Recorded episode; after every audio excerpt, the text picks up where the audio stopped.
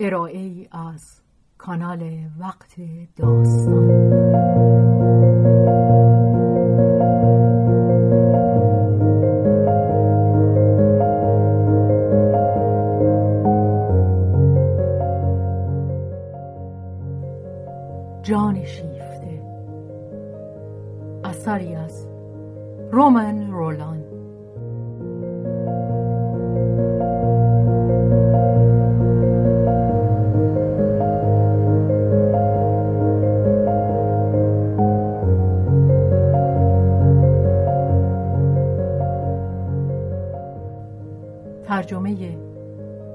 محمود اعتماد زاده.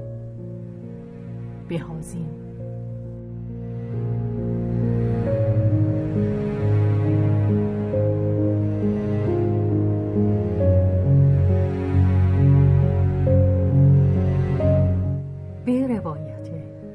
شهرزاد فتوهی کارگردانی و تنظیم حسین آشتیانی.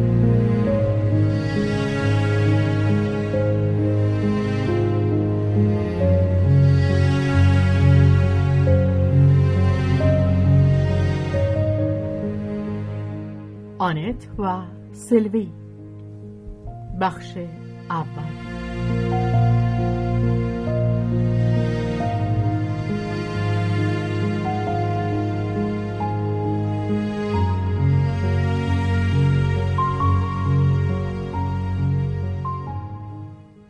عشق آنکه پیش از همه زاد عشق زان که پس اندیشه را زاد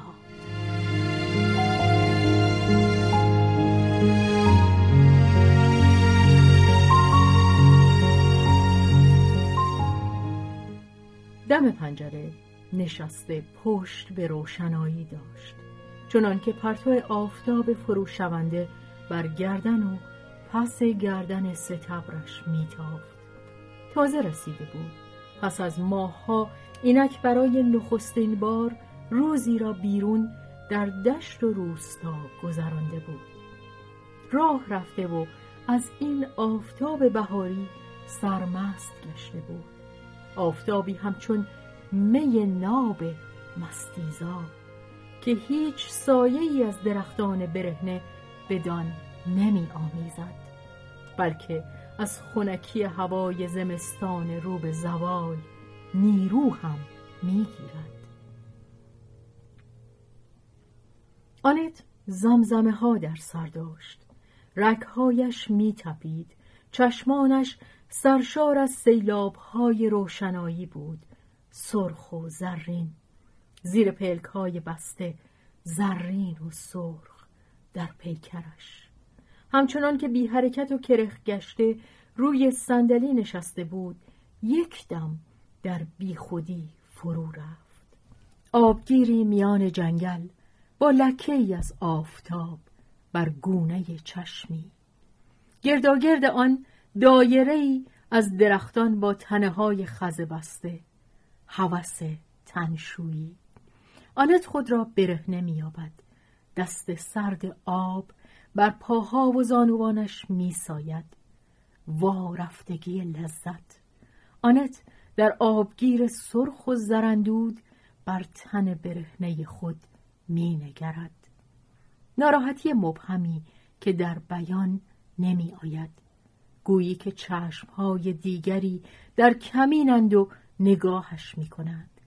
برای گریز از آن پیشتر می رود و اینک تا زیر چانهش در آب است آب پرچین و شکنج آغوشی زنده می گردد پیچک های چربگون بر ساقهایش می پیچند آنت می خواهد خود را رها کند اما در لای و لجن فرو می رود بالای بالا قرص آفتاب بر فراز آبگیر به خواب رفته است. خشمگین با پاشنه به ته آبگیر میکوبد و بار دیگر به سطح آب میآید. آب اکنون خاکی و تیره و آلوده است و همچنان اما بر زره رخشان آن آفتاب آنت شاخه بیدی را که روی آبگیر خم گشته است به چنگ می‌گیرد تا خود را از آن پلشتی خیس بیرون بکشد شاخه پربرگ برسان بال پرنده شانه ها و کپل های برهنه را می پوشاند. سایه شب فرود می آید و هوای خنک نیز بر پس گردن آنت. از کرخی بیرون می آید. به زحمت اگر چند ثانیه‌ای در آن حال به سر برده باشد. آفتاب در پس تپه های سنت کلاود ناپدید می گردد و اینک هوای خنک سر شب. آنت از مستی به در آمده و اندک لرزهی بر تن نشسته. از جا بر میخیزد و آزرده و خشمگین از آن که خود را بدان هوس ناروا سپرده است ابرو در هم می‌کشد و می‌رود در ته اتاق خود در برابر آتش می نشیند. آتش مهربان هیزم که قرض از آن بیشتر خوشایند چشم است و هم صحبتی تا گرم کردن زیرا از پنجره باز به همراه نفس نمناک یک شب آغاز بهار پرچانگی خوشاهنگ مرغان از سفر بازگشته که آماده خواب می شدند از باغ به درون می آمد. آنت به اندیشه فرو می رود ولی این بار چشمانش باز است. بار دیگر در جهان معتاد خود پای گرفته در خانه خود است. خودش است. آنت ریویر. همچنان که به سوی زبانه آتش که چهره جوانش را سرخ می‌دارد خم گشته است و با پا ماده گربه سیاه خود را که شکم را به گرمای هیزم شعلهور فرا داده نوازش می کند ماتم خود را که یک دم از یاد برده بود زنده می کند چهره کسی را که از دست داده و نقش آن از قلبش گریخته است.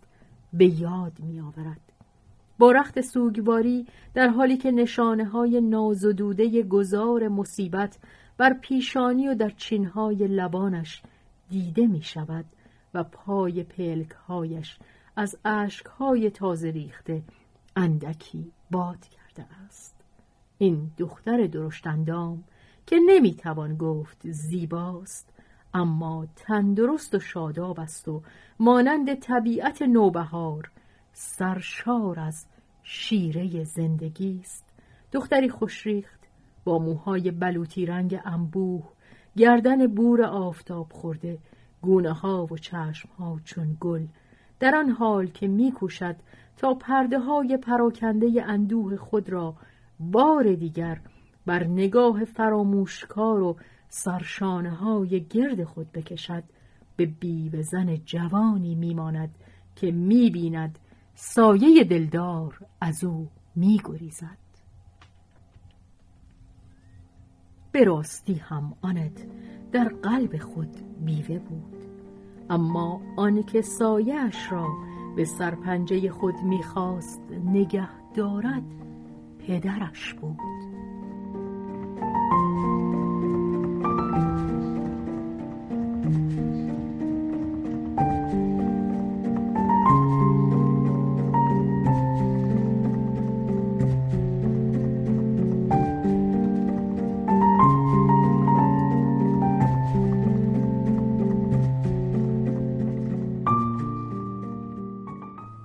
اینک شش ماه میگذشت که او را از دست داده بود. در اواخر پاییز راول ریویر که می‌توان گفت هنوز جوان بود چه پنجاه سال تمام نداشت. به فاصله دو روز بر اثر یک حمله اورمی درگذشت. با آنکه تندرستیش بر اثر زیاده روی ها از چند سال پیش او را ناگزیر از احتیاط و مدارا می کرد باز انتظار آن نداشت که پرده چنین به ناگهان بر او فرود آید. این آرشیتکت پاریسی که روزگاری در ویلا رومن به سر برده بود مردی خوش آب و گل زیرک با اشتهایی بیرون از حد متعارف کسی بود که در محافل اعیانی به صد اشتیاق پذیره‌اش می شدند و مقامات رسمی چیزی از او دریغ نمی داشتند در سراسر زندگی خیش بی آنکه نشان دهد خود خواستار آن است. توانسته بود سفارش ها افتخارات کامروایی های عشقی را روی هم انبار کند او از آن چهره های پاریسی بود که عکس و تصویر دستی و همچنین کاریکاتور مجله ها او را نزد مردم سرشناس کرده بود. پیشانی گرد با شقیقه های برجسته سر فرود آورده گویی گاو نری در حال حمله چشمان ورآمده با نگاهی بیباک موها سفید و پرپشت کوتاه و رو به بالا با یک سر ناخون ریش زیر دهان خندان و پرخار. و روی هم ظاهری نکته سنج گستاخ و خوش و بی آزر در جامعه اهل هنر و خوشگذرانی پاریس همه با او آشنا بودند و هیچ کس او را نمی شناخت. مردی با سرشت دوگانه که بسیار خوب می توانست برای بهرهکشی از اجتماع خود را با آن سازش دهد ولی همچنین می توانست زندگی نهفته جداگانهی برای خود داشته باشد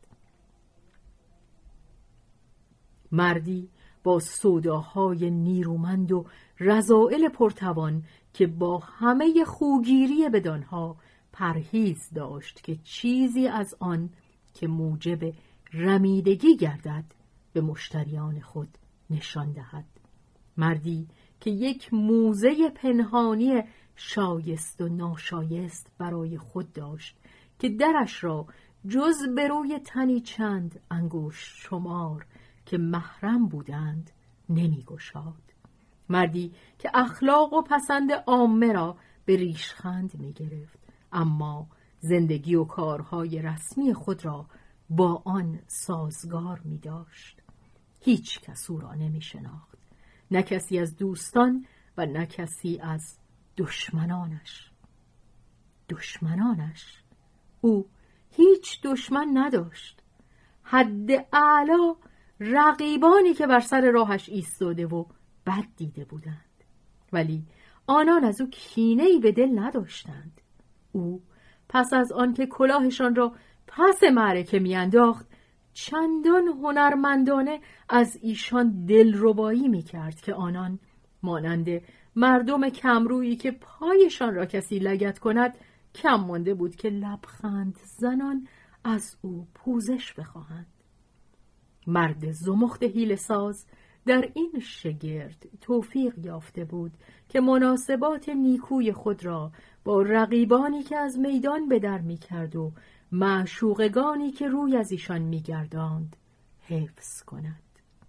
در کار زناشویی توفیقش اندکی کمتر بود.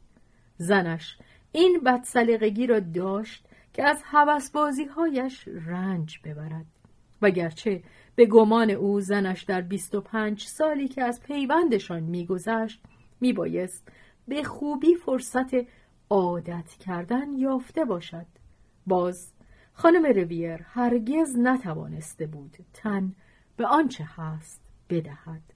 زنی بود در پاک دامنی خود عبوس با رفتاری اندک مایه سرد به همان سردی زیباییش که خاص زنان شهر لیون است. دارای عواطفی نیرومند اما در خود فرو رفته. بی کمترین مهارتی در نگهداری شوهر. و با این همه آری از این هنر بس سودمند که درباره آنچه نمی‌توانست مانع شود خود را به ندانستن بزند. بزرگواریش بیش از آن بود که زبان به شکایت بگشاید. اما این را هم نتوانست که دندان روی جگر نهد و پیش شوهر وانمودی نکند که می‌داند و رنج می‌برد. و از آنجا که راول مردی حساس بود یا دست کم خود چنین میپنداشت پرهیز داشت که در این باره بیاندیشد ولی از زنش که نمی‌توانست خودخواهیش را از این بهتر پرده پوشی کند کینه به دل می‌گرفت. سالها بود که آنها تقریبا جدا از هم زندگی می کردند. اما بر اثر موافقتی ناگفته این امر را از چشم دیگران پنهان می داشتند. چنان که حتی دخترشان آنت هرگز از آن بویی نبرد. دختر در صدت بر نیامده بود که درباره ناسازگاری پدر و مادر خود قور رسی کند. این کار خوشایند او نبود. برای جوانان همان گرفتاری های خودشان به خوبی کافی است. به جهنم گرفتاری های دیگران. نهایت تردستی راول در آن بود که دخترش را هواخواه خود کرد. البته برای این منظور دست به هیچ کاری نزد و این بالاترین نشانه هنر اوست. نه یک کلمه سرزنش نه کمترین اشاره به تقصیرهای خانم ریویر. آری جوان مرد بود. کار کشف این تقصیرها را بر عهده خود دختر میگذاشت و دختر البته هم کشف کرد چه او نیز در پنجه افسونگری پدرش بود و مگر می توانست تقصیر را به گردن مادر نگذارد که زن چنان کسی بود و از بی ارزگی این سعادت را بر خود حرام می کرد. در این نبرد نابرابر بیچاره خانم رویر پیشا پیش مغلوب بود و او با زودتر مردن این شکست را به کمال رسانید. راول یک کتاز میدان و تنها فرمانروای قلب دختر خود شد.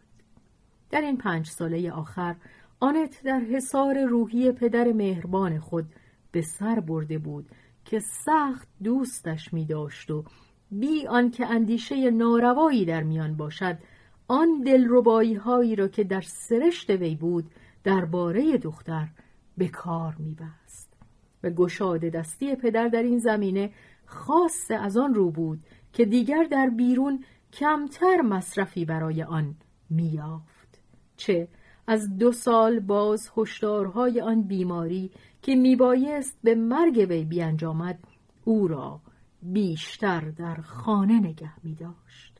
از این رو هیچ چیز در یگانگی گرمی که پدر و دختر را به هم پیوند می‌داد و قلب نیمه بیدار آنت را سرشار می داشت خلالی وارد نکرده بود. دختر 23 تا 24 سال داشت ولی قلبش جوانتر از این به نظر می رسید. شتابی از خود نشان نمی‌داد. شاید آنت مانند همه کسانی که آینده درازی در برابر خود دارند و نیز از آن رو که حس می کرد زندگی ژرفی در او می تپد می گذاشت که این سرمایه در او انبار شود و شتابی نداشت که به حساب آن برسد.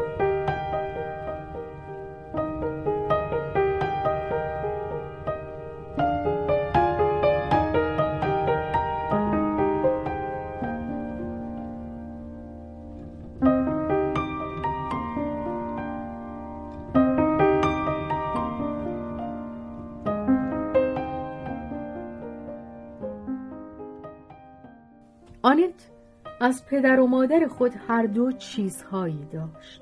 طرح رخسار و لبخند دلانگیزش به پدر می‌رفت و این لبخند در پدر خیلی بیش از آنچه خود گمان می برد نوید می‌داد و در آنت که پاک مانده بود خیلی بیش از آنچه خود می‌خواست. و اما آرامش ظاهر اندازه شناسی در رفتار و نیز با آنکه فکری بسیار آزاد داشت وقار اخلاقیش به مادرش می‌رفت. آنت با دلفریبی این یک و خیشتنداری آن دیگری از دو سو جذاب بود.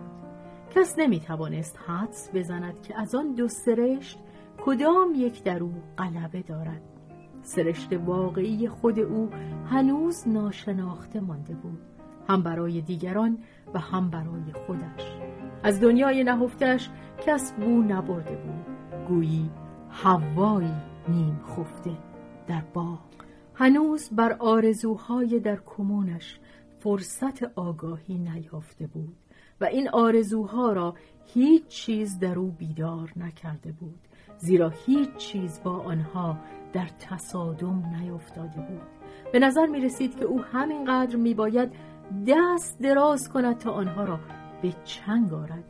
و او که به زمزمه شادمانشان کرخ گشته بود دست به آزمون پیش نمی برد. شاید هم که آزمون نمی خواست. چه می توان دانست که آدمی تا چه حد می کوشد خود را فریب دهد؟ و مردم از دیدن آنچه در ایشان مایه استراب است و پرهیز دارند آنت بهتر از آن می‌دانست که از این دریای درونی بیخبر باشد. آن آنت که دیگران می شناختند آن آنت که خود می شناخت دختری بود بسیار آرام سنجیده منظم مسلط برخیش که برای خود اراده ای و قضاوت آزادی داشت. اما تا کنون هیچ فرصتی برایش پیش نیامده بود که آنها را بر ضد قواعد مرسوم جامعه و خانواده به کار برد. بی آنکه به هیچ رو در وظایف معاشرتی خود قفلت روا دارد و بی آنکه از لذات زندگی خیش که با اشتهای بسیار خوبی هم بدانها روی میآورد سرخورده باشد آنت نیاز فعالیت جدیتری را در خود حس کرده بود. از این رو خواست تحصیلات روی هم کاملی بکند. دنبال درسهای دانشکده برود. امتحانهایی بگذراند. دو لیسانس به دست آورد. هوش سرشارش می‌خواست به چیزی اشتغال داشته باشد. آنت پژوهش های دقیق خاص علوم را که در آن از استعداد خوبی برخوردار بود دوست می داشت و این شاید از آن رو بود که سرشت سالمش به انگیزه غریزی حفظ تعادل این نیاز را حس می کرد که می باید انضباط بیچون و چرای یک روش سریح پژوهشی و اندیشه های روشن بی ابهام را در برابر جاذبه استرابانگیز این زندگی درونی قرار دهد که خود از روبرو شدن با آن در حراس بود و با همه مراقبت های او باز در هر مکس که زمیر آگاهش از فعالیت می آرمید به سراغ او می آمد. این فعالیت روشن و پاکیزه و منظم در این هنگام خورسندش می داشت نمی‌خواست به آنچه پس از آن روی خواهد نمود بیندیشد زناشویی برایش کششی نداشت. اندیشه آن را به خود راه نمی‌داد. پدرش بر این پیشداوری های او میخندید ولی به مبارزه با آن بر نمی‌خواست. به سودش بود.